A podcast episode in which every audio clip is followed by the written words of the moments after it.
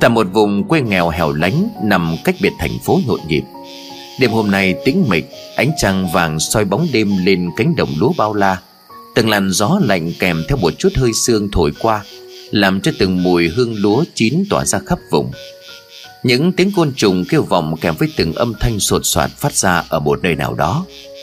Trên một thửa ruộng nằm sát cánh đồng Hai người một nam một nữ dưới ánh đèn pin treo trước chán, Đang cầm cùi cắt từng bó lúa nở bông vàng rượm. Người vợ đứng thẳng lưng nhìn khắp xung quanh mỉm cười, Trong lòng vui mừng phấp phới cất giọng. Mình ơi, lúa năm nay được mùa quá mình nhỉ? Vợ chồng mình là may mắn đó, Mẹ nó xem, Cả cái cánh đồng xuân này mỗi cái vạt nhà mình là đẹp nhất. Tuy nằm hơi xa nhưng mà được mùa Cũng coi như là cái nọ nó bù cái kia. Người chồng lau đi những giọt mồ hôi trên trán và đáp lại. Nói xong, anh ta tiếp tục công việc của mình. Thôi, cắt lúa đi trời sắp sáng rồi. Mai nắng to, gặt lúa lại mệt, Cứ tranh thủ trời sắp sáng mà làm thôi. Người vợ gật đầu, Và thế là cả hai lại hì hục đưa liềm Cắt từng ngọn lúa thu hoạch. Một làn gió mắt lạnh thổi tới. Đột nhiên, ngay lúc này, trên phía con đường rất xa, Dẫn vào cái vạt lúa sâu của hai người, Có một dáng người phụ nữ nhỏ nhắn len lỏi trong màn sương đêm thoát ẩn thoát hiện. Cả thân người như đà hòa mình vào trong làn gió kia đi tới. Anh chồng dừng lại hướng ánh mắt của mình về phía xa. Ánh đèn trên đầu dọi xuống chiếu lên người đó, nhưng vẫn không rõ đó là ai. Anh ta bất giác lay vợ lại rồi nói, mẹ nó xem có ai đến kìa. Người vợ ngẩng đầu lên theo ánh đèn của chồng. Chăm chú nhìn một lúc, cô ngạc nhiên quay sang hỏi, có ai đâu anh? Anh chồng câu mày trả lời, Rõ ràng tôi thấy mà. Ôi trời ơi, chắc mình mất ngủ làm việc nặng cho đến hoa mắt. Tôi nhìn có ai đâu, Chắc mình lại nhìn gà hóa quốc. Anh chồng nghi hoặc nhìn vợ, Rồi lại đảo mắt nhìn ra phía xa, Nhưng lần này lại không thấy ai ở đó. Anh ta thở dài lắc đầu, Chẳng lẽ thế thật? Có khi nào tôi gặp ma không mình? Trời đất ơi ma, vi quỷ gì? Cô vợ cười nhéo lấy chồng một cái Rồi lại khom lưng xuống để cắt lúa. Người chồng cũng tiếp tục làm.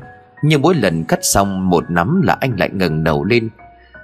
Từng suy nghĩ về cái dáng người kia còn chưa tan, Khiến cho anh có một cảm giác sợ hãi. Khoảng tầm một tiếng sau, Khi mà vặt lúa cũng đã được gặt một nửa, Người vợ bước lên bờ rửa chân tay rồi nói, Mình làm một lát em về thổi cơm, Sẵn cho bà nội với bọn trẻ Rồi còn kêu bác Linh đánh bò ra trả lúa. Anh chàng gật đầu rồi nói để đó anh gạt nốt cho xong, Mình về đi kèo trời sáng.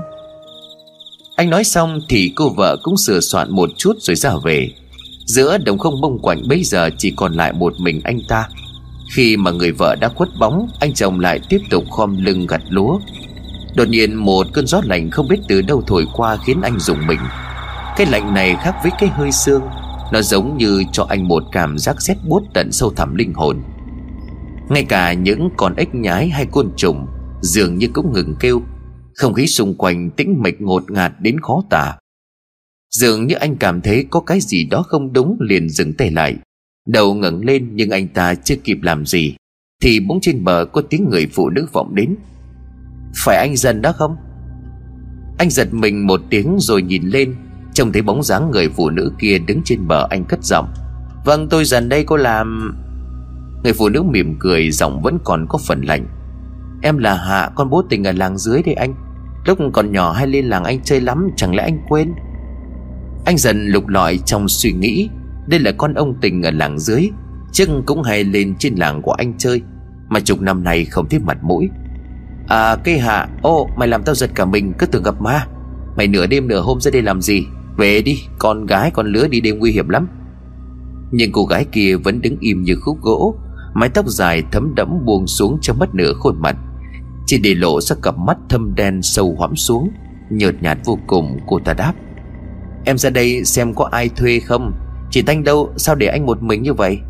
Rồi anh còn nhiều cần em phụ một tay không? Thôi, anh làm một lát là xong. Anh dần thật thà trả lời cô gái kia liền nói. Không sao đâu, em không lấy tiền công đâu. Nói xong, Hạ liền vội bước xuống thửa ruộng nhanh chóng đi lại chỗ của dần. Tuy là người quen biết, nhưng dần cảm thấy có cái gì đó rất khó tả. Rõ ràng là chỉ mùa hè, Nhưng đứng gần cô gái này, Anh lại có một cảm giác lạnh lẽo. Từng làn gió theo đó thổi đến Làm cho dần đi nổi từng mảng tóc gáy. Nãy giờ nói chuyện với Hạ, Anh dần cũng cảm thấy khác thường. Vẫn đúng là cái giọng nói ấy, Nhưng mà tại sao lại làm cho anh thấy không đúng? Rõ ràng 10 năm trước Hạ vẫn còn là một đứa trẻ con 15-16 Nhưng dáng người trước mặt lại không hề có gì thay đổi. Ngay cả giọng nói vẫn y nguyên chỉ có điều toàn thân trắng toát nhợt nhạt vô cùng. Dần hơi tò mò hỏi, Bố mày không cho mày ăn hay sao? Mà sao mãi vẫn còi cọc thế hả? Da thì trắng bệch y như xác chết. Để sáng mai anh xuống nói chuyện với bố mày cho. Ai lại để con gái mới hai bao giờ sáng ra đồng tìm người gặt thuê? Mà ai lại ra đồng mặc đồ trắng thế? Đi lên đi, để anh làm một mình không có sao cả. Hạ không nói gì, Mái tóc đen xóa dài che xuống cả khuôn mặt. Lúc này anh mới để ý kỹ Nãy giờ vẫn chưa thấy mặt của cái Hạ. Cũng chẳng biết vì sao mà cả người của dần run lên từng suy nghĩ điên cuồng. Anh có phần sợ hãi liền dừng tay lại không cắt lúa nữa. Lau đi mồ hôi chín chán chậm rãi bước lên bờ. Anh ngồi xuống bờ đất và cất giọng nói, Hạ, mày không về bố mẹ lại la anh. Nhưng khi ánh mắt của dần vừa nhìn xuống Thì Hạ đã không còn ở dưới. Anh nhìn xung quanh cánh đồng Nhưng vẫn không thấy bóng dáng của Hạ đâu. Giống như cô chưa từng xuất hiện vậy, Giống như là dần nãy giờ Đang tự nói chuyện một mình. Ma sao? Mẹ nó nó lại bị ma trêu. Đang lúc ngỡ ngàng Thì bỗng nhiên một bàn tay lạnh lẽo đột ngột Từ phía sau vươn ra nhanh chóng, Đặt lên vai của dần, Khiến cho anh giật thoát mình. Kèm theo đó là một giọng nói lạnh lẽo phát ra từ phía sau. Anh dần, giúp em. Dần rút người vội vàng quay đầu Thì thấy Hạ ở sau lưng của mình từ lúc nào. Điều này khiến cho anh cảm thấy sợ hãi. Nhưng rất nhanh chóng Hạ vội quay người đi khóc nức nở. Anh dần ơi giúp em. Dần ngỡ ngàng anh quên đi sợ hãi rồi nói Mày mày là người hay ma? Anh dần ơi giúp em. Nhưng cô gái kia lại khóc nức nở. Âm thanh lạnh lẽo đến mức cùng cực Khiến cho tinh thần của dần không khỏi căng thẳng. Anh lấy hết sức hít một hơi thật sâu rồi bình tĩnh nói Sao đây? Mày có chuyện gì? Sao lại khóc Cô gái kia vẫn không trả lời mà lại khóc lớn hơn. Anh dần ơi, giúp em. Giúp cái gì mới được chứ? Mày nói rõ anh nghe. Dần hơi nóng mình, Anh đặt tay lên vai của Hạ kéo cô lại. Nhưng cảm giác lạnh như băng truyền qua lòng bàn tay. Xuyên qua da thịt đi thẳng vào bên trong, Khiến cho dần bất giác buông ra. Đột nhiên Hạ đứng dậy, Cả thân người như bị gió thổi lơ lửng, Rồi hướng con đường phía góc tối. Nơi con đường mòn nhỏ kia mà đi tới, Cô nói vọng lại. Em tội lắm anh dần ơi, Giúp em. Dần thấy như vậy, anh cũng đứng dậy. Anh vẫn chưa hiểu Hạ đang cố nói điều gì, Anh liền đuổi theo. Gia đình em có chuyện gì sao? Mà mày lại đây, anh trả tiền công. Hạ vẫn không nói gì, trong màn sương bao phủ, Hòa lẫn với ánh trăng non. Cả cánh đồng như trùm lên một chút quỷ dị lạnh lẽo đến khó tả. Dần càng bước nhanh hơn đuổi theo, Nhưng cho dù anh có cố gắng thế nào cũng không thể đuổi theo Hạ. Đuổi được một lúc thì Hạ cũng khuất bóng. Dần dừng lại thở gấp gáp hồn hển, Đành nhìn theo bóng dáng của người ấy biến mất, Anh bực dọc nói. Nó ăn gì mà chạy nhanh thế như vậy, Mà sao nó lại khóc, Con bé này kỳ lạ ghê. Đột nhiên lúc này dần mới ngơ ngác nhìn xung quanh, Không biết từ lúc nào anh vô tình đã bước ra khỏi cánh đồng lúa chín. Trước mặt của anh là đường vào một mỏm núi thoải thoải. Nơi này anh biết đây là núi cồn, Là nơi mai táng người chết. Dần giật mình lùi lại, Cả người run lên từng trận. Không suy nghĩ gì nhiều liền lập tức quay đầu chạy thục mạng về phía sau. Trong lòng dâng lên từng mảng cảm xúc. Cứ như vậy anh chạy không ngừng nghỉ giữa màn đêm mênh mông. Cũng không biết sau bao lâu khi mặt trời đã dần lên, Khi chút ánh sáng ban mai đầu tiên chiếu xuống Dần cũng đã trở lại thừa ruộng của mình. Anh thở hồn hển vừa lấy chai nước uống từng ngụm lớn. Trong lòng vẫn còn đang sợ hãi không thôi. Dần khẽ lắp bắp. Tại sao cái hạ lại đưa mình đến đó? Chẳng nhẽ nhà nó có ai mới mất, mà nó là người hay là ma? Anh dần ơi! Trong lúc dần vẫn còn đang miên man suy nghĩ, Thì tiếng bước chân ngày càng trở nên gần. Kèm theo đó là một giọng nói khiến cho dần giật mình. Đánh rơi chảy nước xuống. Anh quay đầu lại nhìn thì mới buông lòng ra một hơi. Dần bực mình nhăn mày rồi nói, Mẹ nó, làm tôi giật cả mình, cứ tưởng làm. Sau màn xương Thanh vợ của dần đi tới, trên tay cầm một gói xôi đi đến chỗ của anh đang ngồi. Thế chồng của mình có vẻ khác thường giống như sợ sệt, Mặt thì tái xanh, Chân tay thì run lên từng chợt, Khiến cho Thành không khỏi buột miệng. Mình sao không gặt hết chỗ lúa đi Mà lại ngồi ở đây? Dần vẫn im lặng không nói gì, Anh với tay bọc lấy bọc xôi của vợ, Đưa đến bóc ra bỏ vào miệng. Vừa nhai vừa nhìn về con đường dẫn lên nghĩa địa. Thành thấy vậy thì nói, Mình ăn từ từ thôi kèo nghẹn Mà có chuyện gì kể nghe xem nào. Dần đáp, Mẹ nó có nhớ con Hạ không? Thanh tò mò hỏi, Hạ nào? Thì cây Hạ con của ông tình xóm dưới Cây đứa mà chục năm trước hay lên xóm mình chơi. Nó còn vào nhà mình xin ổi mấy lần đó. Dần nói làm cho thành cũng nhớ lại, Cô cười rồi đáp. À em nhớ rồi. Thế tại sao anh lại hỏi cái hả? Hay là tư tưởng gì nó có phải không? Bậy nào, tôi đâu có đùa với mình. Thanh nghe dần nói có vẻ nghiêm trọng Thì thôi bèn đùa cợt. Cô ngồi xuống bên cạnh anh rồi nói, Thế có chuyện gì thì mình kể cho em nghe. Chuyện là lúc nãy mình về nó có ra đây. Nghe nó nói là đi gặt lúa thuê. Mà trông nó lạ lắm, Nhìn vẫn y nguyên như ngày xưa Chả có khác tí gì cả. Nó còn chạy vào trong nghĩa địa. Tôi đuổi theo nhưng không có kịp, Sợ quá đành quay trở lại. Dần vừa lau mồ hôi vừa kể lại, Thanh nhìn chồng của mình rồi nói, Nó vào nghĩa địa làm gì giờ này? Tôi đâu biết chứ, Nó bảo là tôi giúp cái gì đó, Sau đó thì nó chạy. Thành vỗ tay lấy dần Khuôn mặt cũng giãn ra. Cô nhìn lấy nửa thừa ruộng Vẫn còn y nguyên mà thở dài. Thôi, chắc là nó trêu anh đó. Để lát nữa tiện đường tôi ghé qua nhà nó hỏi xem. Bây giờ mình với em gặt nốt cho nó xong. Bác Linh không hiểu thế nào Cũng không chịu đánh bỏ ra kéo lúa. Ông ấy bảo là khoảng 7-8 giờ mới ra. Em với mình tranh thủ làm cho xong. Dần gật đầu, anh đứng dậy hết nắm sôi Rồi cùng Thanh lội xuống nước Để tiếp tục thu hoạch lúa. Hai vợ chồng chăm chỉ, Từng bó lúa vàng óng bội thu, Cứ như vậy được bó lại chất thành từng cột cao chất trên bờ. Thoáng chốc đồng lúa cũng đã được thu hoạch xong. Lúc này cũng đã là 9 giờ sáng. Ánh nắng có phần gay gắt phủ xuống. Mọi người đều cũng ra đồng làm việc từ sáng sớm. Tiếng cười rôm rà vang lên khắp cánh đồng, Xua tan đi sự tĩnh lặng của màn đêm. Trở lại với mảnh ruộng ở cuối đồng, Hai vợ chồng vẫn đang ngồi đó để chờ. Nhưng cho dù hai người có đợi mãi Cũng không thấy bác Linh đâu. Thanh liền sốt ruột hỏi cái ông này lạ thật, Đã hẹn 7 giờ rồi mà bây giờ vẫn chưa thấy mặt mũi đâu. Dần đứng dậy và trả lời, Mình ngồi đây xem lúa, Tôi đi gọi thử. Lão không ra thì chuyển số lúa này về cũng hơi mệt đấy. Ruộng nhiều nước, bờ thì hẹp, Lại nằm ở cuối góc. Kêu người khác, người ta cũng không có vào đâu. Ờ thế mình đi đi. Dần có không có nhiều lời, liền đội nón lá rồi rời khỏi. Trên đường đi khỏi cánh đồng lúa chín Gặp biết bao nhiêu là người. Nhưng tất cả đều nhìn anh dần bằng một cặp mắt kỳ lạ. Dần cũng không biết vì sao mọi người lại nhìn mình như thế ma Anh tò mò đi tới chỗ của mấy người đang nghỉ tay gần đó, Đang bàn tán. Anh tiến tới liền hỏi, Mấy bà sao nhìn tôi như vậy? Tôi mặc quần rách đụng hay sao mà lại nhìn? Nghe thấy dần hỏi Thì một người trong đó nói, Nghe nói là ruộng của chú được mua nhất ở vùng này, Đang đi tìm kéo có phải không? Dần đáp Chắc là nó tại nó nằm ở cuối góc, Nước nhiều lại gió mưa ít ảnh hưởng Cho nên là tốt lúa. Mà mấy bà có thấy lão Linh đâu không? Để từ sáng đến giờ vẫn chưa có thấy đâu cả. Bình thường là nghe ai gọi là tới liền. Sao hôm nay lại chậm trễ vậy không biết? Bà kia quả chiếc nón lá và trả lời, Cho 10 lá gan, lão cũng không dám ra đâu. Không phải là hù dọa gì cậu, Nhưng mà cái thửa ruộng ấy nhà cậu ấy Nhận một năm nay nên là không biết. Nghe nói là có ma đó. Một bà lúc này liền nói chen Đúng đấy, Trước đây có mấy người cũng nhận rồi. Hầu như là làm xong một mùa là trả Ai cũng bảo là có ma.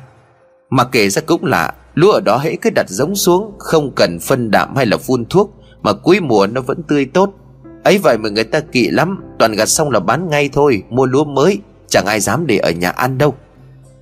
Mấy người đang nghỉ ngơi thay nhau liên tục nói, làm cho dần có vẻ hoang mang. Trong lòng của anh lại nhớ tới cái lúc hạ và lúc sáng tại sao anh lại cảm giác nó không được bình thường? Vì lòng hiếu kỳ, anh không đi tìm lão linh nữa, mà ngồi xuống bên cạnh mấy bà nhiều chuyện này để dò hỏi. Chuyện là thật sao? Tại sao không ai nói gì cho tôi biết? Từ đấu khoanh ấy cũng chả ai tranh giành gì cả. Bà Hoa quạt quạt chiếc nón rồi đáp, Có ai ngu đâu mà nói cho chú chứ? Nói rồi ai dám làm cái chỗ đó? À mà lão Linh tí nó qua kéo lúa cho nhà tôi. Có gì thì nhờ lão đi, Chứ ruộng nhà chú nằm ở tít xa thế kia. Xe lớn cũng không có vào được đâu. May mà có mỗi chiếc xe bò của lão đó. Mà lão bảo là cũng từng gặp ma ở chỗ ấy. Không hiểu sao, Sau cái lần ấy xong Thì cho tiền lão cũng chẳng dám tới. Dần nhăn mày, anh bất chợt mở miệng. Nói cho mấy bà nghe, Lúc sáng tôi cũng gặp chuyện lạ lắm. Chuyện gì? Chả là khi trời còn chưa có sáng Cây thanh nó về nó chuẩn bị cơm nước cho lũ trẻ. Chỉ còn tôi ở lại gặt lúa một mình. Tôi gặp cái hạ con lão tình ở xóm dưới. Nó xuống phụ tôi một ít rồi nó lại khóc nức nở. Nó bảo gì mà là là tôi phải cứu nó. Mà kỳ lạ hơn là nó Nó một mình nó chạy vào trong nghĩa địa. Dần vừa nói xong Thì mấy bà mặt mày tái mét cả lên. Đều nhìn dần bằng một ánh mắt nghi ngờ, Bà Hoa buổi miệng rồi nói, Con Hạ, Có chắc là mày nhìn thấy con Hạ không? Dần quả quyết, Chắc chứ, trông nó như là 15-16 tuổi, Giọng nói thì không lạc vào đâu được. Chết thật đó. Con Hạ nó chết cách đây cả chục năm rồi. Mày còn thấy được nó thì chắc là ma mà. Mà lạ đó, Cái chuyện nó vì sao mà chết đi Thì cả gia đình lại giấu giếm. Nghe đâu là Lắm lời. Chuyện của người ta thì mấy bà xen vào làm gì? Xuống gặt cho xong không là tôi tôi không có chờ chứ đâu. Đột nhiên lời của lão Linh bỗng cắt ngang cuộc trò chuyện. Mấy bà đang ngồi buôn cười cười. Ôi trời ơi, bác làm gì mà nóng vậy? Bác đợi bọn em một lát xíu nữa là xong. Nhanh đi, tôi còn cả cái đống người đang chờ tôi kia kìa. Lão Linh vừa nói xong Thì mấy bà kia cũng thúc giục nhau để xuống làm. Ở trên bờ chỉ còn dần với lão Linh. Dần hay bực dọc nói, Bác nói 7 giờ tới mà bây giờ hơn 9 giờ rồi. Bác xuống chở cho bọn em ít lúa đi về còn tốt. Chứ để lâu lúa nó bị bông khô, Nó lại rụng hết cả hạt. Lão Linh nhìn dần, Lão cũng nghe câu nói chuyện của mấy người. Ánh mắt lại nhìn thấy chồng lúa chất cao cuối cánh đồng, Nơi thừa ruộng của dần vẫn đang đợi. Nhưng bác Linh giống như điều sợ hãi vội xua tay. Nói thật với mày là cái đường ấy bò nhà tôi Nó không có vào được đâu. Vào nó bị kẹt bánh liền á. Với lại ở ngoài này còn nhiều người đợi tao lắm. Mày thử nhờ người khác xem sao chứ chứ chứ, Tao tao chịu. Dần câu mày, anh biết làng này chỉ có 4 năm con bò kéo, Mà toàn là xe kéo hạng lớn. Mỗi xe của lão Linh là loại nhỏ. Không nhờ thì hai vợ chồng chỉ biết vác tay mà đem về. Nhưng mà kiểu nói của ông Linh Lại làm cho dần hiểu sai ý mà cười khổ. Dần nói hay là thế này đi, Bác chở một xào 100 ngàn. Của em một xào giữa em gửi bác 300 Bác trả giúp em. Chứ vợ chồng của em bây giờ, Chẳng biết là nhờ đến ai. Lão Linh nghe dần nói như vậy Thì băn khoăn một hồi. Tuy vẫn từ chối nhưng dần lại này nỉ không buông. Cuối cùng thì vẫn phải bất đắc dĩ gật đầu. Thôi được rồi, Tôi là tôi nể chú lắm tôi mới kéo đó. Nhưng mà phải đợi kéo ngoài này xong đã. Chiều tối rồi tôi kéo cho, Mà phải mời tôi một bữa đó. Dần thấy ông Linh gật đầu Thì liền vỗ vỗ lấy bụng rồi nói, Chuyện ấy thì bác không cần phải lo, Em là em khoái cái món này lắm. Thế thì nhờ bác nha. Xong xuôi thì dần chào tạm biệt mọi người vui vẻ quay trở lại chỗ của Thanh đang chờ. Lúc này mặt trời cũng đã lên cao, Nhiệt độ càng ngày càng nóng nực. Chỉ thấy một lát thôi mà mồ hôi đã ướt hết áo. Số lúa này hai vợ chồng cũng phải căng bạt ra che lại để nghỉ ngơi. Cũng chẳng phải để phòng trộm cắp vì mồ hôi nước mắt mấy tháng ròng rã, Cho nên cũng chẳng ai thất đức mà tiện tay xách bó lúa mang về. Mà chỉ che lại để đề phòng mưa nắng mà thôi, vì ông Linh cũng không có chờ ngay. Khi mọi việc sắp xếp xong, Hai vợ chồng dần cũng thu xếp ra về. Trên con đường đất nhỏ Dưới những tán cây xung quanh Giờ bóng phủ xuống, Dần cùng với vợ đi vào cuối ngõ, Rồi dừng lại trong một căn nhà nhỏ. Thành đem dụng cụ liềm chậu cất vào bên trong nhà kho Để chuẩn bị đi nấu ăn. Còn dần thì vội rửa chân tay Rồi leo lên chiếc giường thân quen chợp mắt một lát. Hôm nay quả thật anh lao lực hơi nhiều, Lại gặp cảnh tượng không hay, Cho nên cơ thể cảm giác mệt mỏi cực độ. Dần nằm ở trên giường, Anh bắt tay lên chán Trong đầu hiện lên một cảnh tượng kỳ quái. Rõ ràng cái Hạ đã chết, Vậy thì Hạ gặp anh chắc chắn đó là hồn ma. Nhưng tại sao Hạ lại hiện hồn về để tìm anh? Chẳng lẽ là chỉ để trêu ghẹo một gã đã có vợ như dần? Điều này thì dần hoàn toàn phủ nhận. Linh cảm mách bảo cho anh biết Chuyện đó không đơn giản như vậy. Nằm suy nghĩ một hồi, Dần cũng bắt đầu chìm sâu vào giấc ngủ.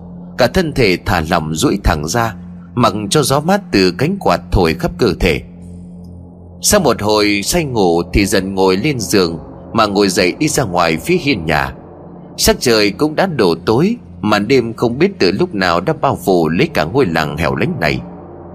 Dần bước ra ngó vào phía nhà bếp Ấy mà kỳ lạ thay Ở nhà lại chẳng có một bóng người Ngay cả con chó dần nuôi cũng không biết nó chạy đi đâu.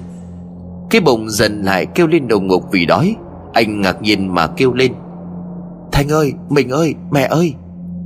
Nhưng căn nhà trống không chẳng có ai đáp lại lời của anh Dần lầm bầm ở trong miệng. Sao thế chứ?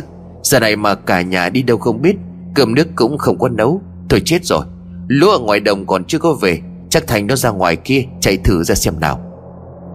Đột nhiên dần nhớ ra, Anh vội vàng khoác lại chiếc áo, Rồi cấp tấp chạy ra cánh cầm Trên đường đi qua những con ngõ nhỏ, Từng cơn gió lạnh thổi qua làm cho anh rùng mình. Dần không hiểu vì sao lúc này chả thấy đèn nhà ai bật, Cũng chẳng thấy ai qua lại ở ngoài đường. Tất cả chỉ là một mảnh tối om. Dần cảm giác như chính mình bị lạc lõng vào trong một thế giới khác vậy. Lúc này cái cảm giác chỉ còn mình anh ở nơi này, Dưới ánh trăng non phủ bóng xuống cánh đồng hoang trơ trọi. Nhưng dần cũng không để ý nhiều, Cứ như vậy bước tiếp vội vã đi. Rất nhanh anh cũng trở lại cánh đồng, Nhưng đôi chân vừa cất được mấy bước Thì từ xa bỗng vang lên tiếng kêu cứu Làm cho dần giật bắn người. Có ai không? Cứu tôi với. Dần sững lại, Tuy anh nghe thấy tiếng kêu cứu, Nhưng mà bản thân của anh lại không cho phép bước tới. Vì với cái giọng non nứt này không phải của ai khác, Mà là của chính Hạ. Cái người mà anh đã nhận thông báo từ những người kia, Bảo rằng đã chết cách đây cả chục năm. Dần sợ hãi quay đầu miệng lầm bầm vài câu kinh Phật, Rồi quay người lại. Hề hùng dùng hết sức bình sinh mà chạy một mạch ra khỏi cánh cầm trong ánh sáng nhàn nhạt, nhạt duy nhất từ ánh trăng rắc xuống Dần càng chạy càng cảm giác có cái gì đó không đúng. Không những anh chưa chạy khỏi cánh đồng Mà càng ngày càng tiến gần mảnh ruộng của mình hơn. Chuyện này làm cho anh dường như không thể tin nổi vào mắt của mình. Dần đứng lại hai tay chống lấy đầu gối để thở hồn hển. Toàn thân mồ hôi vã ra như tắm. Anh hít một hơi thật sâu Rồi thở ra lấy một chút bình tĩnh. Rõ ràng là vừa chạy qua con đường chính Mà tại sao lại trở vào trong này. Mà cái giọng kia chắc chắn là của con Hạ, Rốt cuộc là nó muốn cái gì. Nhưng lúc này đây một cơn gió lạnh thổi qua, Làm cho dần như là bừng tỉnh. Anh ngẩng đầu lên nhìn về phía trước.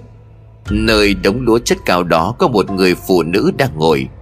Đôi chân trắng ngọc duỗi ra Cả mắt nhìn thẳng về phía xa xăm khi thấy dần đến thì người kia liền quay đầu. Trên đôi môi khẽ nở một nụ cười Rồi cất giọng. Sao mình dần ấy mới đến Em đợi mãi? Thanh, Thanh phải không? Dần khẽ thả lỏng Tuy không nhìn rõ mặt của người phụ nữ Nhưng qua giọng nói thì anh đinh đinh đó là vợ của mình.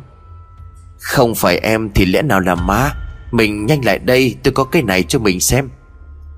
Dần bước sát lại ngồi xuống bên cạnh vợ anh nói, Chứ còn vì mẹ đâu, Ở nhà chả có ai cả, Mà bác Linh vẫn chưa ra trả lúa sao?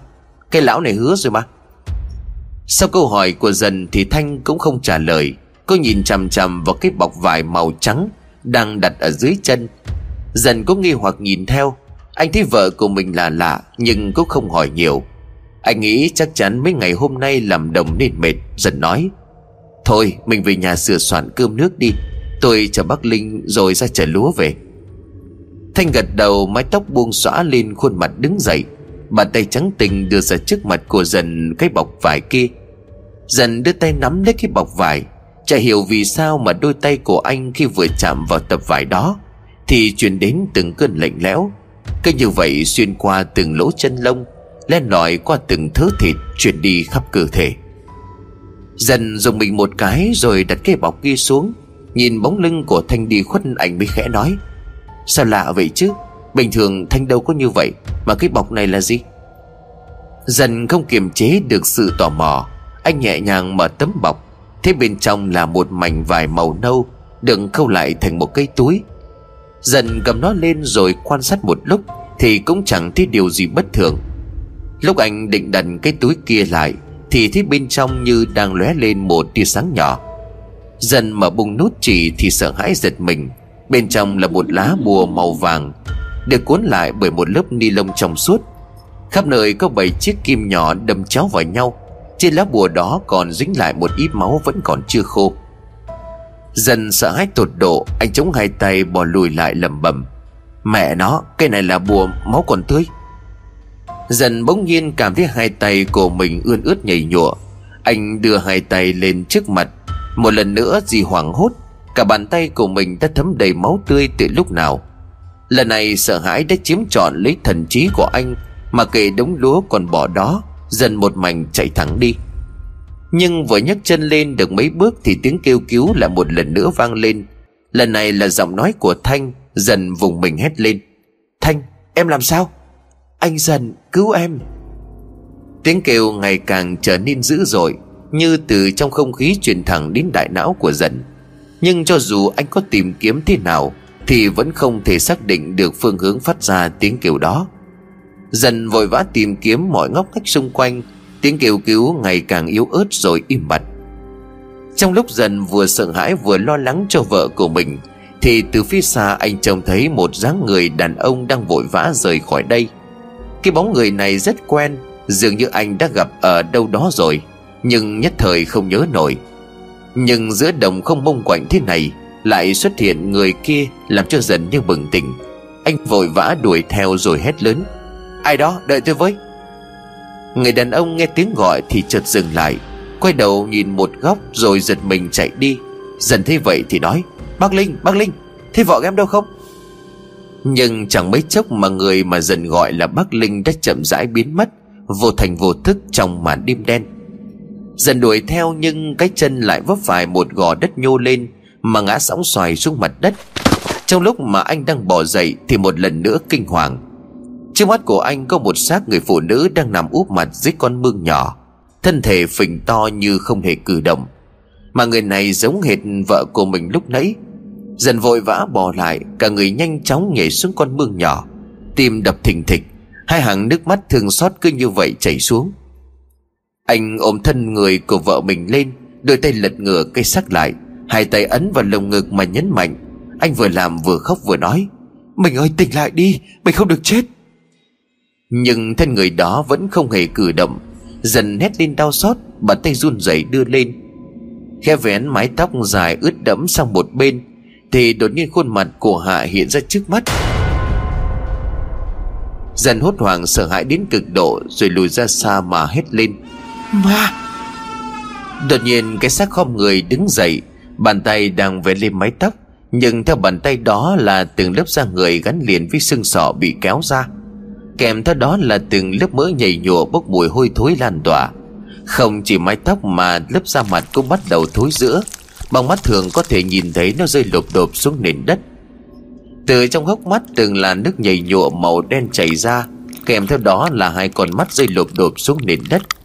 Từ hai cái lỗ đó, anh có thể nhìn xuyên thấu vào bên trong hộp sọ. Nơi màng não có vô số con giò trắng đang bò thành đống chui ra, chảy khắp mặt. Dần lắp bắp nói, Sao sao có thể chứ? Đột nhiên bàn tay từ cái xác vung lên Nắm chặt lấy bàn tay của dần một hơi thở lạnh lẽo kéo đến, Xuyên vào tâm can Khiến cho dần giật mình. Cảnh tượng này thần quá đối kinh sợ. Dần không tự chủ được Mà bất giác tiểu tiện ngay tại chỗ. Dòng nước ấm từ dưới quần lan tràn Khiến cho cái xác kia như khó chịu. Bàn tay đang nắm chặt tới liền buông lỏng ra.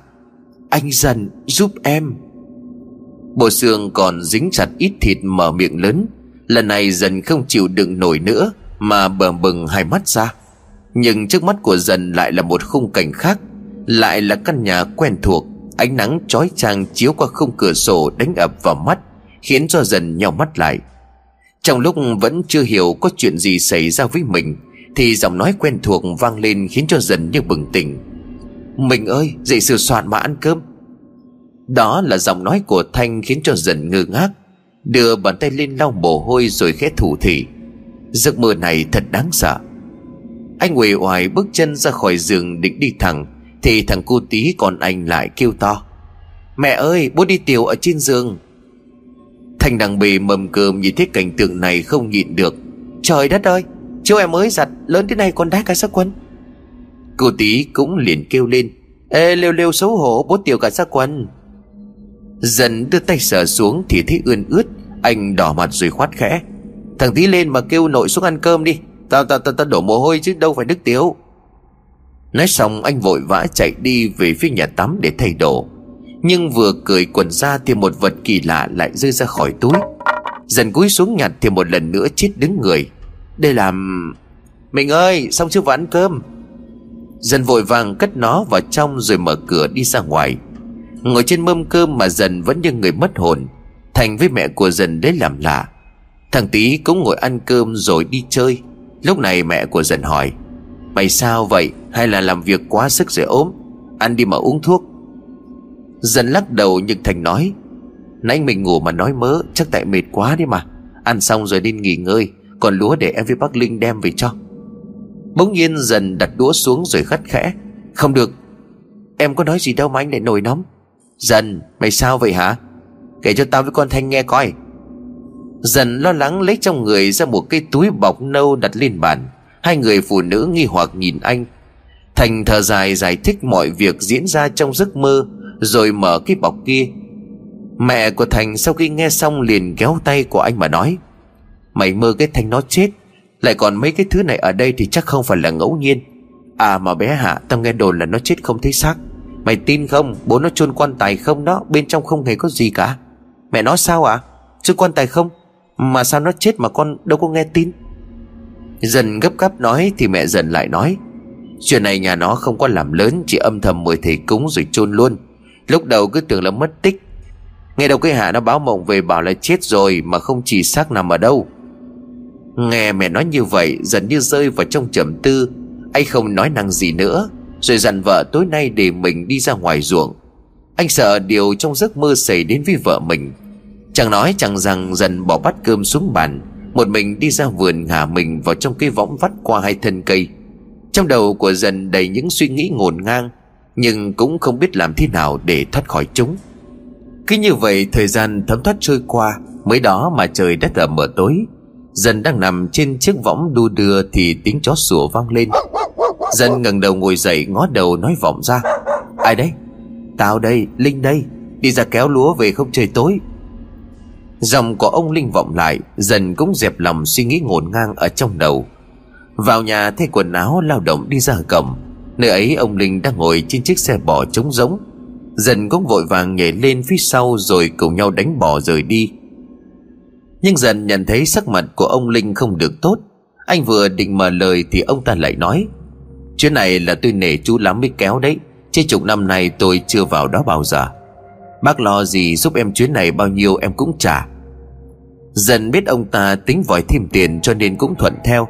Tức thì lão cười mấy tiếng rồi nói, Tiền nong gì đâu, chủ yếu là tình cảm. Thế này đi, Chú đưa cho tôi 400 ngàn xem như bỏ qua vụ nhậu nhẹt.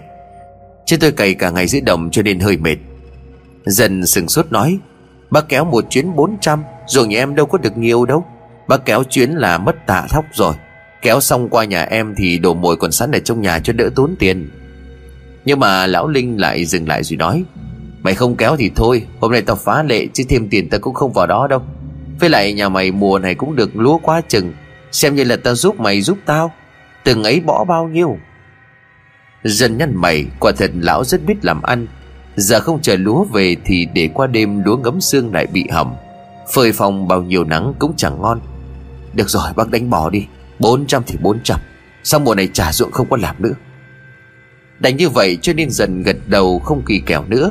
Hai người cứ như vậy túc tắc trên xe. Thằng chốc đã đến thừa ruộng của dần. Vừa vào đến nơi, lão Linh nhảy xuống, Đóng một cái cọc trên bờ rồi cột con bò qua một bên. Hai người cứ như vậy thay nhau khuôn lúa lên xe. Chẳng mấy chốc cả một xe lúa đã chất đầy. Cũng vì lúa của nhà dân quá nhiều Sẽ lại không chất đủ. Cho nên đành phải chia thành hai chuyến để trở về. Chuyến đầu thì thuận lợi, Chỉ khoảng 30 phút ông Linh quay trở lại. Lần này khi mà hai người vừa chất lúa xong, Thì con bò đang bị xích bên cạnh bỗng nhiên giống lên. Nó vùng vằng làm cho sợi dây thừng đang buộc nơi cọc. Ông Linh thấy điều chẳng lành liền luồn người tới. Hai tay vươn lấy nắm lấy sợi dây giật thật mạnh, Không quên quát lớn. Im đi Mày mà chạy tao đánh chết. Nhưng mà kệ lão có hết lớn Thì con bò vẫn cứ vùng vẫy bỏ chạy. Dần bên cạnh cũng ngạc nhiên không kém. Chẳng biết tại sao con bò này lại trở nên điên dại như vậy. Hai mắt của nó long lên sòng sọc, Đôi mắt mở to, Hai cái miệng bắt đầu có nước bọt chảy ra, Cả thân thể to lớn trồm lên vùng vẫy như động kinh. Nhanh Dần cùng ta giữ nó lại. Dần ngơ ngác rồi cũng nhanh chóng nắm chặt sợi dây cùng với lão Linh. Dần hốt hoảng bò nhà bác bị động kinh sao? Phủi phui cái mồm mày. Chắc hôm nay chờ cả ngày nó đuối sức, Mày giật mạnh lên. Nhưng do dù hai người có khỏe mạnh đến đâu, Cũng đánh bất lực trước một con vật to lớn. Bàn tay của dần bị kéo đến bỏng rát, Anh đành thả nó ra. Ông Linh cũng phải thả lỏng, Khuôn mặt bắt đầu có những biểu hiện vô cùng kỳ quái, Giống như đang hoảng sợ điều gì đó. Nhưng mà con bò vừa thoát ra liền chạy thục mạng ra khỏi chỗ này, Nhưng nó vừa đi được 3 mét Thì bỗng nhiên dừng lại. Cả người trồm lên cao, Rồi nó giống lên một tiếng kinh hoàng. Giờ một cái cả thân người to lớn đổ sụp xuống mương, Dãy lên đành đạch mấy cái. Bọt mép từ miệng bỗng sùi lên, Cả mắt mở to như đang trợn trừng nhìn về phía của ông Linh. Lão ta đứng im như chết, Ngay cả dần cũng không giữ được bình tĩnh run giọng nói, Sao sao nó chết thế kia? Mày hỏi ta, tao biết hỏi ai? Lão bực giọng gắt gỏng Đôi chân nhũn ra không dám tiến lên nửa bước. Mẹ mày biết thế ta không chở nữa, Mày đến bỏ cho tao đi. Nếu không tao báo công an đó. Bác vô lý vậy hả? Bò của bác tự nhiên chết thì liên quan gì đến tôi? Đột nhiên lúc này một cơn gió lạnh lẽo thổi qua.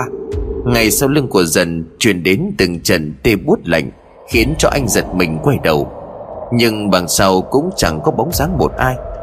Dần hít một hơi thật sâu, Trong đầu lại nghĩ đến cảnh tượng hạ hiện hồn về. Trong lòng anh đinh ninh như vậy, Cái cảm giác sợ hãi lan tỏa toàn thân Mồ hôi từng cơn vã ra như tắm, Dần sợ sệt nói. Hay là về kêu thêm người, Bỏ chưa chết nó còn hấp hối, Kêu thú y đến xem. Ừ đi gọi thêm người đi, Mày ở đây đợi tao, Để em đi cùng bác. Lão Linh không nói gì liền rời đi, Dần như cánh đồng chảy dài mênh mông Rồi cất bước đi theo. Vừa lúc hai người vừa đi qua con bò Thì đột nhiên dần dựng lại. Anh lay bả vai của lão rồi nói, Bác Linh Cây gì? Là là cây hạ à? Lão cũng giật mình vô cùng căng thẳng Nhìn theo hướng dần chỉ rồi nói, Ta có thấy ai đâu, Mà con hại chết lâu rồi mà. Không, em nói thật đó, Nó ngồi ở kia. Dần lắp bắp, Quả thật trong màn đêm yên tĩnh đó, Ngay phía con mương nhỏ phía gần đó, Bóng dáng của một người phụ nữ hiện lên, Cả thân người trắng toát một cách quỷ dị. Cả không khí như cô quạnh lại, Lạnh buốt khiến cho tâm can của dần không yên. Nhưng lão Linh lại không tin vì lão không thấy nhưng cho dù như vậy, lão vẫn đứng dậy cẩn thận nhìn quanh. Anh dần cứu em. Đột nhiên dần đang sợ hãi Thì một giọng nói lạnh lẽo vang lên, như truyền thẳng vào tay của anh khiến cho dần run lên bần bật. Đột nhiên, bàn tay của dần truyền lên từng cơn lạnh buốt.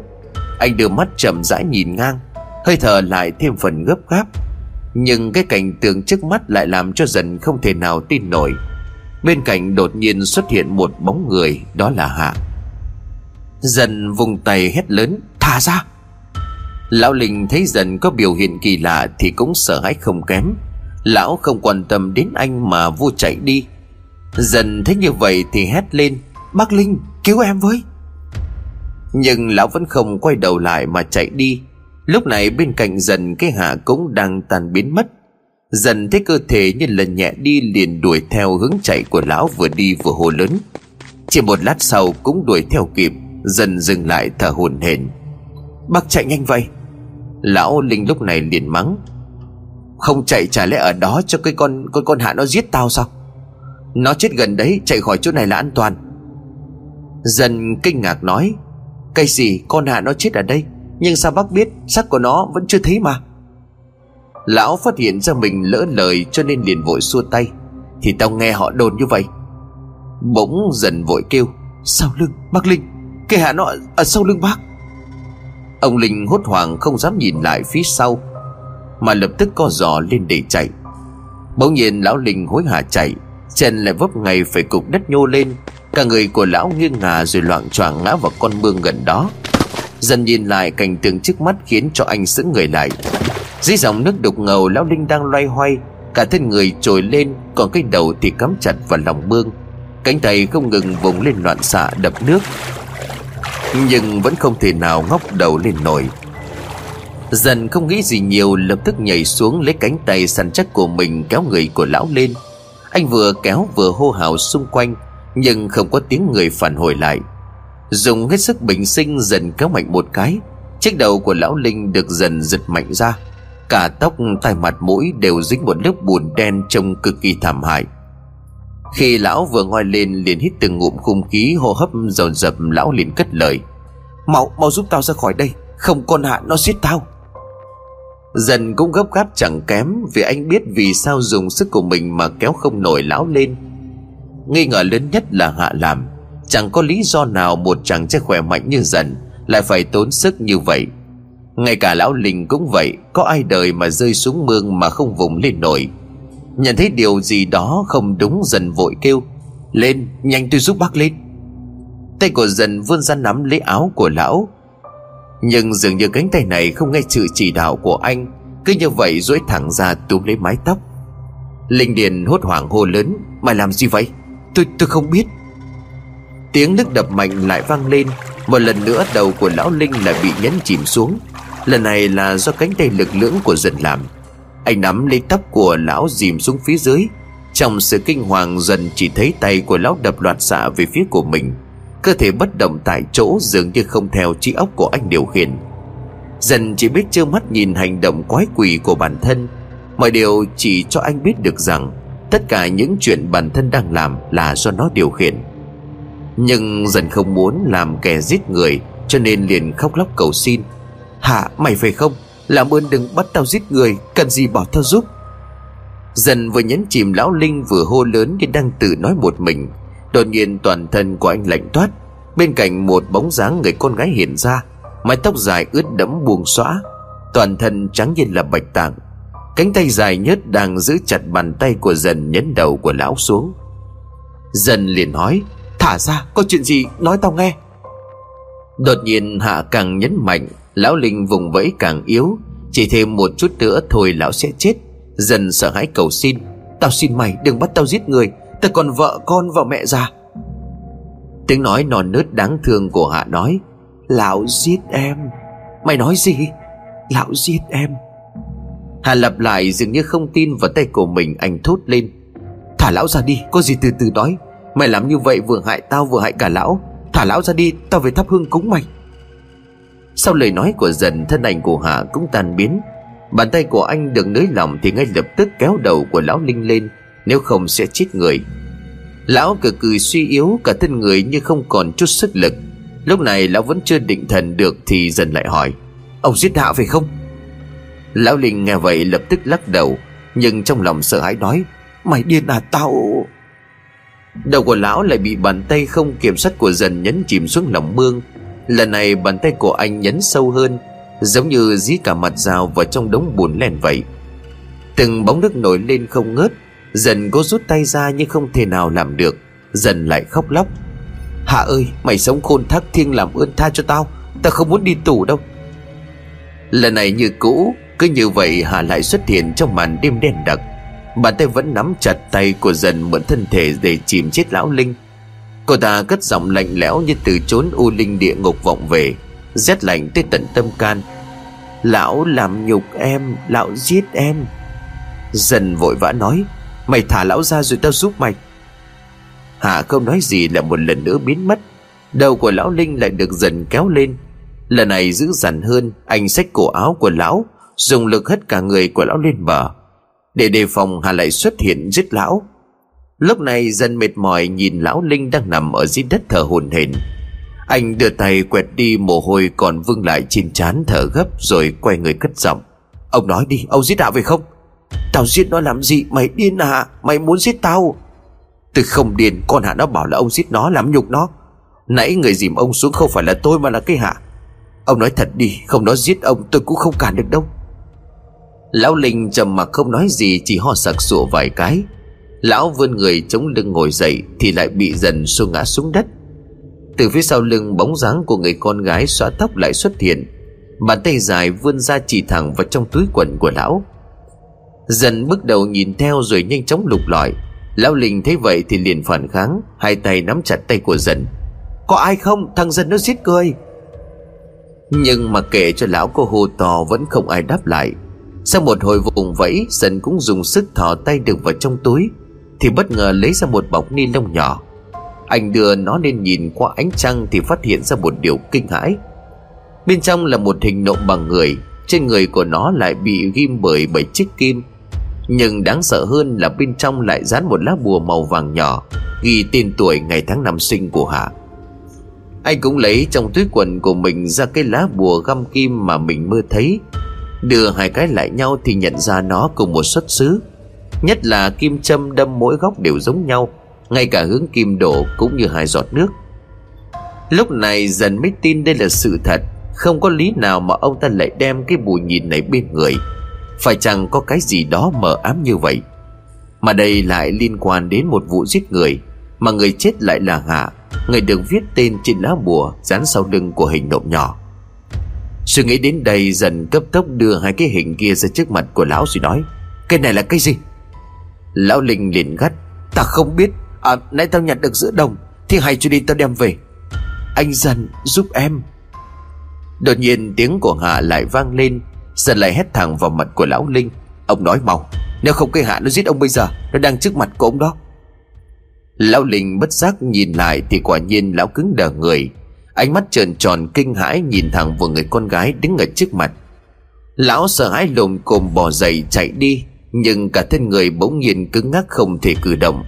Mặc dù chả có ai đồng chạm tới, Nhưng lão vẫn cứng đầu không chịu khai. Dần bực mình ném con bù nhìn xuống đất nằm. Sẵn hai ống tay áo lại, Đôi tay túm lấy cổ áo của lão Mà lôi ngược về phía con mương đang chảy. Dần liền dọa dẫm. Ông không khai tôi ném ông xuống mương đó. Lão Linh khóc không thành tiếng, Miệng bắt đầu van xin. Dần ơi, tha cho tao, Tha cho tao tao xin mày. Thả tao ra, tao cho mày tiền. À không, tao cho mày bò. Dần vẫn không dừng lại, Anh cứ như vậy, sốc lão tiến lại ngày càng gần. Miệng vẫn không quên dọa nạt. Được rồi, tôi vứt ông xuống mương Nếu ông không giết nó thì ông sống. Nhưng nếu ông giết nó mà không chịu khai Thì nó dìm ông chết. Kể cho tôi nghe, May ra tôi còn xin nó cho. Nếu không, hậu quả ông tự nhận. Tiếng kêu cứu của lão vàng liền không ngớt. Sau một lúc sợ sệt, lão bất được xin tha. Sần ơi, mày bỏ tao ra, tao khai. Cô Hạ tôi sai rồi. Cô làm ơn tha cho tôi một mạng Mấy năm qua tôi khổ lắm. Dần liền gắt lớn. Ông nói đi chuyện là thế nào? Tao, tao chót dại. Lão Linh lắp bắp kể lại đầu đuôi sự việc Kể ra sự việc từ đầu đến cuối trước mặt của dần Dưới sự kiểm chứng hồn ma của Hạ Mới biết được lão ta không hề nói dối. Chuyện là ngày xưa 10 năm trước vào một đêm trăng rằm Khi mà mùa lúa mới được gieo hạt, Mọi người đều thay nhau tranh thủ đi làm đồng. Hôm ấy Hạ đi làm đồng cùng với mẹ, Nhưng làm mãi từ chiều đến tối vẫn chưa xong. Hạ nán lại làm cho xong Còn mẹ của Hạ về trước lò cơm nước. Bà vừa đi được một lúc chưa lâu Thì Linh đã đến, Trong người đang ngà ngà say men, Lại bị vợ kêu ra đồng để xem lúa. Vừa bực tức, lão vừa đi vừa chửi rủa. Lại thấy đồng không mông quạnh không có người Cho nên định ra bước trở về. Đúng lúc mà lão vừa đến thừa ruộng của nhà Hạ Thì cũng là lúc Hạ xong việc, Lên trên bờ rửa giấy chân tay. Lão đứng từ xa nhìn người con gái mấy lớn, Quần áo sắn lên để lộ ra một làn da trắng mơn mờn Lại thêm chút ngây thơ. Và quan trọng, Hạ là một người con gái xinh xắn, Có thể nói là hoa khôi mấy làng lân cận. Lúc ấy, thú tính trong người của lão bùng lên Lão tiến lại gần nhân lúc đồng không bông quạnh gạ gẫm, Hứa cho tiền rồi cho đủ thứ. Nhưng Hạ lại là người có nết Cho dù lão có gạ gẫm thế nào cô cũng không đồng ý, Lại mặc sức hô hào cứu giúp. Nhưng khổ nỗi dưới lúc đồng không mông quạnh Lại chẳng có ai ở đó mà ra tay cứu giúp. Lão Linh thấy cô kêu thì liền bịt miệng đè xuống, Cánh tay vườn già với lấy cục đá nhọn bên cạnh, Không ngần ngại chớp mắt vùng một cái đạp giữa đầu của Hạ. Khi cô chóng váng ngất đi lại bị lão cười đồ rồi ra tay cưỡng hiếp. Khi thỏa mãn xong, lão cũng nghĩ đường lui, không còn trước mắt vùng trần đá liên tiếp vào đầu Hạ khiến cho cô chết đi. Lão Hoàng sợ chạy về nhà lấy dụng cụ bao tải chôn xác của Hạ xuống một cây cống nước đã bị lấp gần đó. Cây cống này không còn được sử dụng, Lại nằm ở cuối ruộng, chỉ cần chèn một ít đất Cũng không ai để ý. Rồi đến khi quay trở lại phi tang vết máu ở hiện trường ngay ngày hôm trốn cất trong đêm, Thì lão lập tức đi xa đến tìm một ông thầy làm hai thứ. Đó là cái lá bùa dần thấy trong mơ Đừng chôn cất cổng xác để cho mắt người không ai tìm thấy xác.